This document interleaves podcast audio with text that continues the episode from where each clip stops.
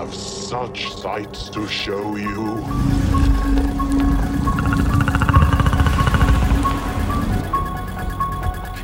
Don't come any closer. They're behind us.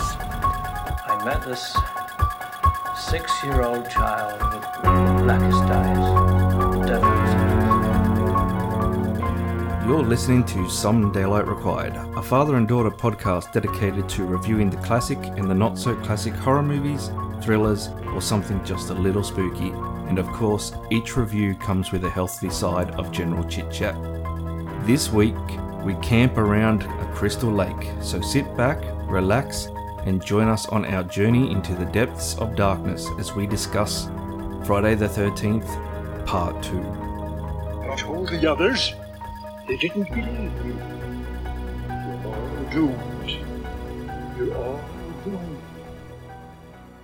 Hello and welcome to Some Daylight Required, the only podcast sharper than a machete. I am Ray the Munchman Williams, and today I'm joined by my co-host, three-time champion camp counselor, Emily. How you doing, Emily? Um, I'm good. I'm doing good. Excellent, excellent. You've been having a good week? Yeah, it's been pretty good. I'm just about to finish building a Lego Taj Mahal, which was very big and painful to build. I bet it was. It's been uh, taking you quite a while to build that with your mum, hasn't it? Yeah, it has. We haven't had a lot of time to do it, but it's been really fun doing it. That's good. It's looking good. I saw it uh, yesterday afternoon, and it's almost finished. So it's, it's looking pretty good that it's now almost complete, Yes. ready for display. Woo. It's a lot bigger than what I expected it to be, actually. Uh, what else have you been up to on the weekend or in the past week since we last spoke? well, I have been reading, and I have nearly finished reading the book Sky Pirates. Oh yes, I remember you talking about that in an earlier episode. How's that going now? Yes, it's getting better, definitely. I don't hate the main character as much. That, that's a nice surprise Um, yeah. Because you, you did find her a bit annoying, didn't you, to begin with? Yeah, she was very annoying at, at the beginning, but now she's okay. So give me uh, a reminder of the plot on this. I remember it was something about her trying to find her mother or something. Uh, yeah, so she's like in this little kingdomy place, and that's like the only place that everybody in there think that that's the only place that exists, and if you go outside, you'll die by falling off the edge of the world or something. It's similar to a Smallfoot kind of plot, basically. Oh, okay, yes. Yeah. The movie Smallfoot, where the uh, Yetis are living up on top of the mountain, and they all believe um, that if everything below the cra- if they go down below the cloud line of the mountains, then they'll just like fall to their death or something like that. Yeah. Something similar to that, but then she but she doesn't know who her mother was, and then she goes on this big adventure trying to find her mother, but she doesn't care what anybody else thinks, and she's just really painful, and I don't like her until the very end when she finds her mother, and then it's like you you were good for like half a chapter, Mhm. and you turned bad again. Right. Anything else you've been up to? You've been playing any video games or watching any other things on TV lately? Uh, no, not really. I haven't had the most exciting week. uh, what about you? What have you been watching or reading or playing? Yeah, look, I unfortunately haven't been playing anything lately, but I still, of course, going through the Dark Knight Metal comics, um, the the DC comics that is. Still really enjoying that. But new show that I've actually just watched on um, it's on Prime Video. It's called Truth Seekers, and it stars Simon Pegg and Nick Frost, and they're two British actors, and they've been in quite a few movies together. They started out like they really hit the scene in their movie Shaun of the Dead, which is one of my favorite zombie horror movies, and it's an absolute riot. And then they did a couple of other movies, but they haven't actually been on screen together for about seven years. And this is their first time back on screen together, and it's a television series that's um yeah just on Amazon Prime Video, and it's roughly it's sort of like Nick Frost is a guy who works for a Wi-Fi company which is owned by Simon Pegg, and he goes around and he fixes people's broadband and that, but he has his own YouTube channel called The Truth Seekers, and he's basically trying to find all this paranormal activity stuff. Like when people say that somewhere's haunted, he'll go and, and try and um, work out if it really is haunted, and it's kind of a dodgy thing. But then he get he doesn't like working with other people, but then he gets teamed up with a guy called Elton John, and he they end up becoming sort of friends in that, and then real paranormal activity stuff sort of starts happening to them. The show then builds up to a big plot thing that that's it, all these little paranormal things that have been happening start joining together, and there's a big uh, chain of events that are all happening, and it's all linked together. So I've actually just finished watching that. Probably wasn't as funny as I was expecting it to be with, for having Nick Frost and Simon Pegg in it together, but it was still intriguing enough and it still had a fair bit of humour in it. But I, I really liked it. Like, they've left it open for a season two, so I will actually probably go back and watch season two if they do make a season two. So uh, that's what I've basically been watching um, for the last few days outside of our normal scheduled television. Is there anything else you've been doing lately? Uh, no. Uh, that's been about it from me. I did catch up with some friends as well on, on the weekend and played some more games. Be played that uh, Star Trek Ascendancy game, which is a, another big board game based on Star Trek. Good fun. If anyone's out there listening is loves Star Trek, Star Trek Ascendancy is the Star Trek board game for you. So I highly re- recommend it. We played it four players just the other day. Took a few hours, but it was a great afternoon. Before we move on to our main discussion, there's just one thing I wanted to raise. I threw the gauntlet down and said that if anyone out there actually liked Halloween 3, to send us an email and let us know. Well, today we actually got one. That's right. Uh, Kevin from Cinematic Randomness actually sent sent us an email the other day, and he sent one today. And in it, he I I threw out the gauntlet saying that you know I put out the challenge if you actually liked Halloween 3 Season of the Witch to, to email us, and he did. So there is actually a person out there who likes it, and apparently there is a little bit of a fan base. Obviously, it was also mentioned that, you know, as a standalone film, it's pretty good. I, you know, I eat my words. There's there's actually seems to be a fan base out there for Halloween 3, so There's a fan base for everything. there is. So thanks, Kevin, for sending your email out uh, to us and letting us know that you are a fan of Halloween 3.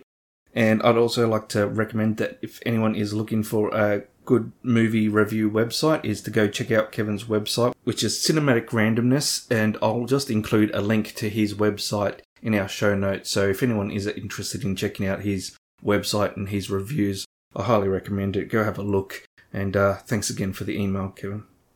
All right. Well, if there is nothing else that um, that you've been up to, I'm pretty much done as well. So let's move on straight into our main discussion for Friday the 13th, part two. Yes, let's move on to the main discussion.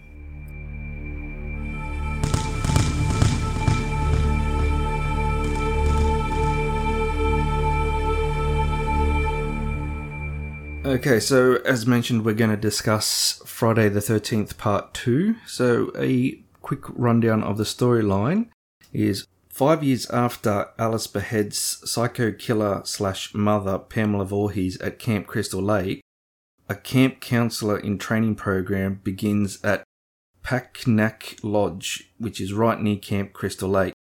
As teenagers in the program start snooping around Camp Crystal Lake, they start getting killed violently one by one. And this time it is Jason Voorhees that is doing the killing.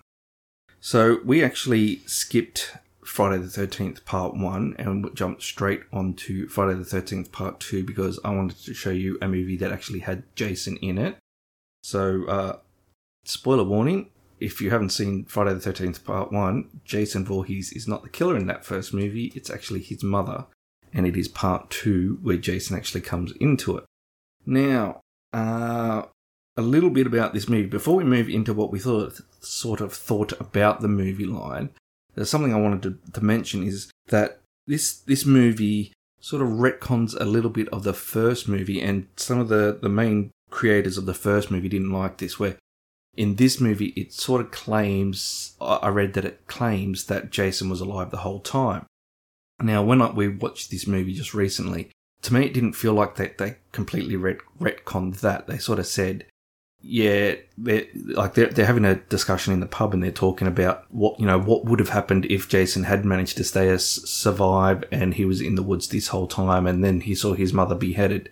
Um, and actually, Before we go any further in this discussion, we should probably give the general warning that there may be some spoilers ahead. We'll try and keep them to a minimum, but um, it is an old movie. As I said, Friday the 13th Part 2 came out in 1981, so it's 39 years old, so hopefully most people have seen it, but yeah, we'll, we'll keep our spoilers to a minimum. Anyway, back to this discussion. So, yeah, it, I, I read that they were claiming that it, it retconned it and it basically said that Jason was alive the whole time. Like, so if you don't know the original movie, it claims that Jason, he was sort of a mentally challenged child and the counselors weren't looking after him and they he he went swimming in the lake and drowned because he, he wasn't quite a, he wasn't a very strong swimmer. And then Pamela Voorhees of course blamed the counselors because they were off doing other stuff and not paying any attention to to Jason and unfortunately he drowned. Um and then that's why then she starts killing the counselors so I like I said, don't recall them ever actually straight out retconning that and say no, he survived the whole thing. They they have someone in the pub sort of do a what if sort of scenario. But then because I didn't realize, I then looked it up on the internet and I found a, a fandom page which sort of broke down a, a bit of a timeline, which said that Jason was born in 1946. Uh, he apparently died in like 1957 and then and then yeah, and then Pamela Voorhees, she killed the two main counselor people who were meant to be running the, the park, and then the, the, the campground got shut down. Then over the years they kept trying to reopen it, and then but there were always these mysterious fires, which this website says that you know suspicion laid that it was it's probably um, Mrs. Voorhees setting these fires and stopping them until up until like 1979 when they managed to like basically start and reopen it. And that's when the whole thing of part one happened. That's where she started killing off all the counselors. That website also says that what you don't realize is that yes, Jason apparently climbs out of the water, doesn't know what to do to get help, and then wanders off into the bush and then lives in the bush for like 30 years. You know, finds a shack or builds a shack and then lives in the bush for 30 years, never sees anyone else, grows up, and then becomes a giant mass murderer. Um, so that's what that fandom page said is, is basically the timeline of this. What do you think of the storyline? Now, although you haven't seen the first movie where it sort of basically laid the, the ground that he, he did die 30 years ago, what are your thoughts on that he he didn't die and just for some reason he's been living for 30 years in the in the woods by himself and became this you know, psycho killer? Um, well, I think it's a bit strange that if he did wander into the woods, he wouldn't find help and he would just instantly build himself a shack and then live there for like 30 or something years. It does sort of make sense to become a killer because he did see his mother get decapitated by Alice, but I'm not entirely sure that the whole he didn't drown, didn't know what to do and just walked into the woods and lived there for 30 years sort of makes sense. Like, I would get it if there was, like, just something else that made it a bit more. Other than that, it does seem like a pretty okay storyline. Yeah, I I think it's a, a, a I, I agree with the creators of the original movie. I think it was silly to change it to make it that Jason ran off into the woods and lived in by himself. Like if he didn't know how to get help after he almost drowned, how did he spend 30 years surviving in the woods? Like it's less likely he's going to be able to take care of himself if he doesn't know how to get help if he's after he's managed to survive almost drowning. At the end of the first movie, it sort of ends with Alice falling asleep in a boat on the water and a young Jason jumping out of the water and pulling her into it. And then then she's talking to the police afterwards after they rescue her, and it's like she asks about the boy, and they're like, "What boy? We didn't see any boy." And it's sort of left as you know, did Jason, a young Jason, somehow come out of the water and pull her in, or was it just a dream? And they sort of left it like, "Oh, it was just a dream." I think it would have been more straightforward if that was like Jason as like a demon coming out of the water and being re-resurrected. Now that does happen later in in these movies. Like they they clearly kill him multiple times, and not like may have killed him. Like they literally goes to hell. There's the Freddy and Jason movie. Like they they blow him up, they drown him, all sorts of stuff. I think it would have been better if they like made him like he came back as the young boy, but then like because he's no longer a human and he's like superhuman, that that's when he like fully grows up to be a, a full on adult super killer, possessed undead thing straight away on, on from number two. And it's not like that he's just been living in the wilderness for the last thirty years. I, I think having him live in the wilderness for thirty years is is stupid. I think it would have been much better if they just went with, "Yep, he's come back from the dead and he's an undead killing machine." and now he and now he's seeking vengeance because he saw his mum get uh, decapitated. So and so that would make a lot more sense to me than the whole. Yep, he's been living in the woods for for thirty years. I agree. I think it that would definitely make a bit more sense. Let's move on to who the characters are. Did you want to go for the characters, or shall I? I shall go through the characters. You go through the characters for us then. So we have Paul, played by John Furey, Ted, played by Stuart Charno, Jason, played by Warrington Gillette, Ginny, played by Amy Steel, Terry, played by Kirsten Baker, Mark, played by Tom McBride, and Vicky, played by Lauren Marie Taylor. All right, so th- they were the main characters. Obviously, there were actually quite a few more counselors that were in this, and there's actually surprisingly a few that survived because they went off onto the town and they weren't actually there when Jason was doing his killing spree. Did you actually have a favourite character in this movie, Emily? I did. It wasn't one of the counselors, though. My favourite character was Crazy Ralph. Another crazy person takes your crazy Hall of Fame. yes. Um, he again was only in there for like a little bit. He'd get killed at the end of it. Well, Yeah. not at the end, but like in the middle area. Yep. He got killed. Sad. But at the beginning, when he was alive, he was, I wouldn't say happy, but he was certainly alive. He was telling people not to go into the woods or they'll die, basically. He foretold the future. Yeah, because he, he when he first comes in, he's like going, "I told them before. I'll tell you too. You're all doomed, doomed." Yeah. Yeah, because he was actually in the first movie as well for a short bit, where obviously he told them that they were all doomed if they go up to the woods or whatever. See, he knows. Yeah. He knows. But yet he didn't stay away himself, and then he got killed. Sad, but still, he knew. Uh, what was your who was your favorite character? Considering you don't like my crazy Ralph. Well, I had a crazy person as well, but it wasn't Crazy Ralph. It was Crazy Ted. Uh, so I liked Ted. He was the he was the prankster of the show. Um, he was quite comical the whole way through. he was only there for comic relief. He was. Uh, so, mo- as most people who watch horror movies will soon realize, that pretty much every horror movie has like a prankster and comic relief guy, um, and they they're usually the ones that get blamed quite early on for like doing a lot of pranks. They'll, they'll like they'll do some pranks to scare people, and then when things start going awry, they they usually get blamed by everyone else for being the ones that are doing all these pranks, and they're like, "It wasn't me, it wasn't me," or whatever. Um, but yeah, I, what I liked most about Ted, what interested me, it wasn't so much his character as a whole, but what he represented. Because as I mentioned just then, that and usually the pranksters are one of the few people that um, the ones that die off quite early, and that's why like when all these other pranks happen around they believe they just think it's the prankster and they're hiding and they're doing all these pranks and causing the lights to go out or the phone to be cut off or whatever. They think it's just the prankster and he's gone hiding, but little do they know he's actually been dead for like the last half an hour. But in this movie, Ted, he is one of the few survivors and he's so normally in these horror movies you either get that you know what they call the final girl, the, the main survivor. Sometimes there is a final guy. Ted's neither a final girl or a final guy. And he actually does like the three rules you shouldn't break if you want to survive a horror movie. And it's like you know don't get intimate don't do drugs don't drink and don't leave a room and say i'll be back shortly. Ted actually went off drinking.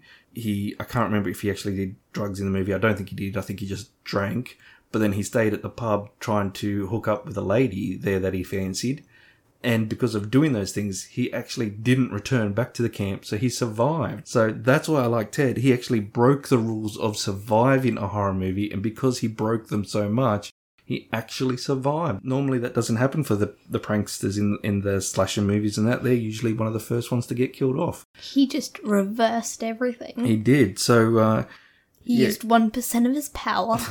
He broke the law, the laws of Scream. yes. He broke laws and didn't get in trouble or get killed. So he, he did something good. Good for Ted. So, uh, as always, we always like to look a little bit into the movies and try and find some interesting facts around the production and, and things that happen. And, you know, what went into making the movie. Did you do any research this time? And what did you end up finding out about this movie? I did do a bit of research and I found out a bit mainly about the actors getting hurt. Oh, Um, yes. So throughout this movie, there was a lot of scenes where, like, breaking windows, or there was a scene where, uh, yeah, it's a pickaxe and machete. They kind of like clashed together. There was a couple like scenes where somebody could have gotten hurt while acting, and I did a little bit of research. And yes, people do get hurt while acting a lot. So in one scene where Jason crashes through a window and tries to grab Ginny, um, Jason, the actor, the actor who did play Jason was actually hurt when he did that. When he tried to break the window, he didn't hit it hard enough, or it didn't break or something, and he ended up just hitting his head on the glass. Mm. So that would have really hurt. Another one was when Jason was chasing Ginny in um through the woods. He ends up fall, uh the actor who played him ended up falling on the pickaxe and breaking some ribs, Yeah. and that must have hurt again. Yeah, I bet it did, yeah, that one. Um, so, and then one time he was knocked out, and then there's heaps of these. So, like, one time he was knocked out, another time he cut his finger. Oh, that's that's when he was that's when he was using his pickaxe to, to block the machete. They she actually missed the pickaxe and, and hit his finger and actually cut his finger. Yeah. And he ended up having to go to the hospital, getting stitches, and then returning back to work. So he, there was definitely a lot of injuries in this movie, not just on screen, but also behind the scenes. Yes. Well, speaking of of all these scenes, uh, did you have a favorite scene for this movie? Yes, I did. My favourite scene was when Ginny first arrives at the counselor training camp thing. I'm not sure what you would call it. It's some sort of counselor training camp. That was my favourite one. That's probably my favourite scene. She just arrives in with this car that is very noisy and old, and with a bunch of canoes in the back, and just. It's a great scene. I don't know why, but I really like that scene. Did you have a favourite scene? Well, before we move on to my favorite scene, Oh. explain a bit more on what happened. Like, so she's she's pulled up in a car, Mm. and it's a noisy car. Car. She's also the um assistant for the camp that they were in, and she arrives very, very late. I think they said that she that all the other people got there like half an hour, an hour early before her, so she was very late. I'm pretty sure she had a dog. Did she have a dog? I don't think she had a dog. Someone else owned a Somebody dog. Somebody had a dog. Yes. That didn't play a big part. It just existed. That should be my favorite character. um, but nobody can top Crazy Ralph. Uh, I also another reason why I like the scene was it was just sort of an introductory to the main character, and it kind of gave her like a little bit of I wouldn't say it gave her her part in the movie, kind of like who she was. Showed a personality. Yeah, showed her personality, her characteristics. So I think yeah, I think that was a pretty good opening scene, sort of for everyone because it sort of they did everyone sort of had little comments that they would to make to sort of give who they were as a type of character. So it sort of showed you all the stereotypes that all the counselors were. So it was I can see where that was. It was like why you sort of like that. Gave you a good, pretty good breakdown of who all the characters were, um, and sort of gave you a hint at who might die. Yes. What about you? What was your favourite scene? Actually, I'm going to be controversial here. Ooh. I didn't actually, I didn't actually have a favorite scene in this movie. Now, Pathetic. no, well, no, not quite. So, I'll, I'll explain. So, I like the movie. It's a pretty good movie. I just didn't think that any, especially in the death scenes and everything like that, I didn't find any really stood out. There are a lot of good opportunities for some exciting deaths and special effects and all that sort of stuff. But I just don't think they, in the movie, every single death just sort of ended and there was just no standout for me. and it's probably because, and when we were doing research on this after we watched it, I read that they'd actually cut out lots of stuff around all the death scenes. So all the death scenes, they they were afraid of getting a, a high rating for this movie um, because they had increased all the all the deaths in the gore, or, or they didn't really increase the gore, but increase the amount of deaths or whatever. So they were scared they were going to get too high a rating, so they ended up editing it and cutting back the death scene. So when you see someone get hit by a machete, you see it swing and hit just, and then you it, the screen cuts, and then you know there's a couple that killed in the bed, and you, the way that they show that is the girl sees Jason come in with a big spear, and then the next minute the view is under the bed and you see the spear go through. And from what I read was all these scenes actually had full proper scenes of them being killed, like where you'd see Jason actually stab the spear through them. You'd see him like chop a machete into their head and you'd see a lot more blood and stuff and the deaths lasted a long lot longer. But because they were so terrified about getting these high this higher rating that they ended up cutting it all back. And I think that that actually hindered the movie in that it didn't have any standout scenes, whatever. Like the pub scene where they all went to the pub and had a bit of a drink and a bit of a laugh was was pretty good because it sort of again showed some more of the characters and character building for the ones who were going to survive because they they went and they had a drink but then they went back because you know they're being responsible but yeah in the in all the death scenes and stuff i just felt a little left let down and you know it was because they were too scared to get that higher rating on the movie. And it was like, to me, it felt very vanilla. It, it, it was like, you'd get there, you knew he was about to kill him, and then it would, scene would end. And so therefore, every time I was getting ready to see like an exciting death scene, I was let down each time. Vanilla. Plain, boring, and tasteless. yeah. Alright, well, after that little rant, let's talk about special effects then, because that's basically what I was just talking about is how they had to cut out all the special effects. So they, not all the special effects, but they cut out some of the special effects. Mm. Of the special effects that they did leave in, what did you think? Was there anything that stood out to you? Well, there wasn't really a lot, as you said, because they cut out a lot. But there was a little bit. Example, the small parts of the death scenes that you could actually see. Um, I think they did okay at the special effects. They didn't go again.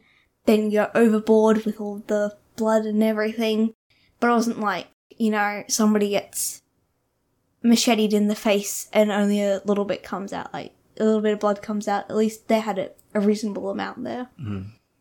Um, so I think they did pretty good in that. There was some cool death scenes, and they definitely did good on making it look realistic. What What about Jason's face? Because you actually see Jason's face for a, a split second or so when he comes jumping through the window to grab Ginny. Uh, what did you think of the special effects, like the makeup and the prosthetics that they used to, to sort of make his face misshapen? Yeah, I think I think they did good on that part as well with the makeup and everything. That was they did good on that.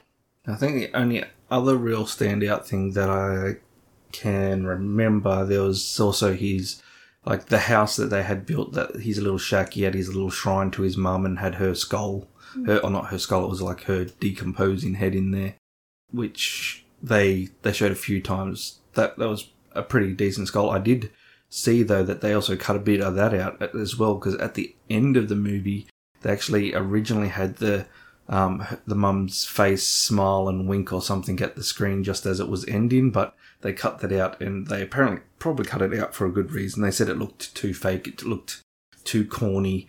Um, so on that respect, I can understand why they, they would have cut that out. So they at least left it so they had the realistic looking head in there and not like some fake plasticky toy mask thing winking at people. But all in all, I thought I I would have liked to have seen some more. I thought they did pretty good with his his um, facial mask thing that they put on Jason. The deaths, I can see that they probably would have been really good if they had just let a little bit more of it um, be focused on during the movie and not had cut so much of it out. Um, although you know we we know that he hurt himself. Him breaking through the glass window was pretty cool. Um, there was also the scene right at the beginning where he tracks Alice down after she had a couple of months after she had beheaded his mother, and he stabs her through the head with like a ice pick, which apparently, uh, again, the, didn't work the first time. It was meant to be a retractable pick, ice pick, and when he stabbed it into her head, that didn't actually retract, and so it actually jabbed her in the head, unfortunately, so they had to do the shot again. But on another note on that, again, full of information, this is actually the first time when you first see Jason in this movie and you see his legs and he's walking along on his way to um, find Alice and kill her, those legs actually belong to a woman. Yeah. That's right. So Yeah. many facts. I know. We, we, we should change our name to the Fact Finders. Fact. Finders.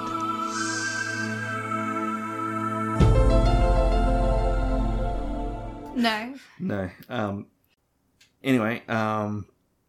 Yeah. So on the on the way to Alice, it was actually played by Ellen Lutter, um, and she was the costume, the film's costume designer. And so for that, for the scene where she's Jason is walking along the road on his way to Alice's place, it's actually played by a woman. It's the first and only time that I, I believe a woman has played Jason in any of these movies. Obviously, they they could do it because all you see are the legs walking and you don't actually see Jason at all until the hand picks up the um, ice pick and stabs it into Alice's head. But I just thought that was an interesting fact that Jason had actually been played by a woman.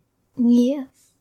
So, anything else you want to bring up and mention? We, we sort of have touched on our thoughts of Jason being alive in the woods already when we talked about the main storyline. But was there any other things that you wanted to bring up that you liked or disliked about the storyline? Um, again, one of the things I didn't that I didn't like, mainly because it didn't really make sense, was Jason living in the woods for thirty years. Um, but other than that, I think the storyline was good. Like, uh, somebody becoming a killer because they saw their mother get beheaded by some random chick. Yeah, I think that's a good storyline. They just need to, mm, they just need to make it make a little bit more sense. Just needed to flesh out like the reason of why he was not there for the last thirty years or hiding in the woods or something. Yeah. And then if they added in that and they made it make and it made a little bit more sense, then boom, perfect storyline. Amazing movies. Yeah, and like I said, in future he in future movies, and again, it's always hard because uh, it, you know when they make a future movie that he dies in and then he comes back to life, and they can then say he's now an undead creature or whatever. Like they don't know that back in 1981 that someone in you know the year 2006 or whatever is going to turn him into a unstoppable undead killing machine. So, but yeah, I agree. I just I just wish that they, again, had given a better reason. Like, if he was meant to be alive this whole time, come up with some sort of reason. I know they didn't actually specifically say in this movie that he was alive and it was only a hypothetical conversation in a pub, but everyone seems to have latched onto that as the truth. And as I said, when I looked up on the web pages about that, that's what people sort of state is the facts is that he did die. He came out of the, the lake, didn't know where to go for help, and so then he went and somehow built a built a shed or whatever in the woods and lived there for the for the next thirty years until he saw his mother get decapitated, and then he decided to go on a killing spree to seek revenge on any teenager because it was a teenager that killed his mum. So yeah, I think we've sort of cleared gave our piece on that. Just the one little flaw I think in the storyline. Apart from that, I think it was a pretty good storyline of you know a young a young man or un- unstoppable killing machine, you know, with a great love for his mother, sees her get killed. Why wouldn't he go off and go on a tang- uh, go on a rampage and kill every other teenager that he saw? Yes. All right, so let's move sh- into the rating. So, using our patent pending rating system, what do you think? Do you think this movie is a daylight movie, meaning it's really scary and you must watch it in broad daylight? Is it a twilight movie, meaning it's moderately scary, but you can watch it in a bit of dusk time?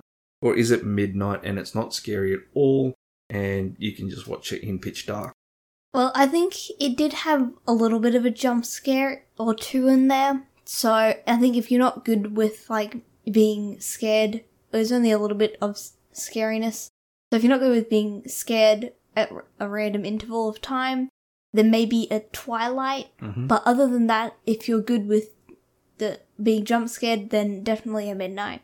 Yeah, I agree. It, it does have those few, even though they've cut out a lot of the special effects and the the death scenes and stuff like that. They do, as you said, keep a few death scenes in where he comes crashing through a wall or a door or a, a window, or you open up something and something fall, open up a door and someone falls out or whatever. If you aren't too keen on jump scares, then yeah, definitely a Twilight. Otherwise, if you have no problems with jump scares and you enjoy them like us, then a Midnight is fine. And we actually did watch this one in the dark, which is a little bit different because we're trying to raise the bar. I think we've been watching most of our movies in pure daylight.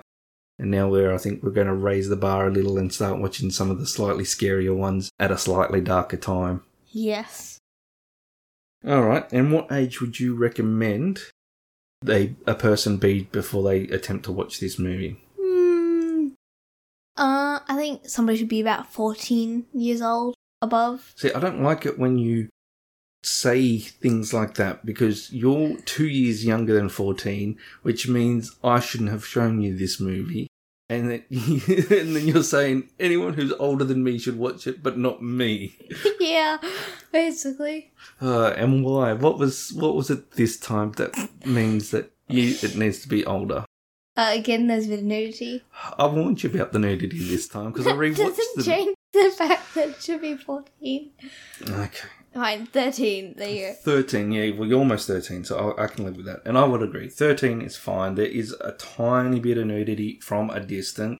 Again, we are not certified movie raters. We're just two people hanging out watching horror movies and chatting about them. So please, if you're going to show your children this movie, make sure you watch it and you're happy to show them first. But as I said, someone about 12 or 13 because there isn't a lot of nudity and it's not it's just a few jump scares, and most of the deaths are pretty tame.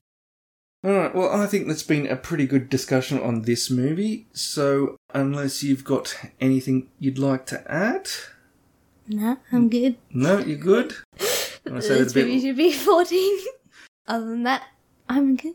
I'm done. Well, on that note, then, till next time. Goodbye.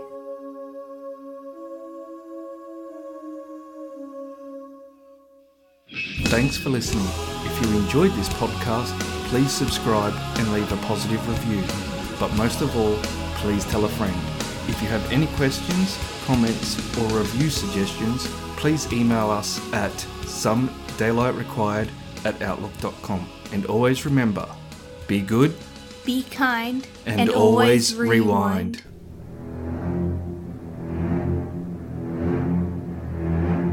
That's it, man. Game over, man. Game over.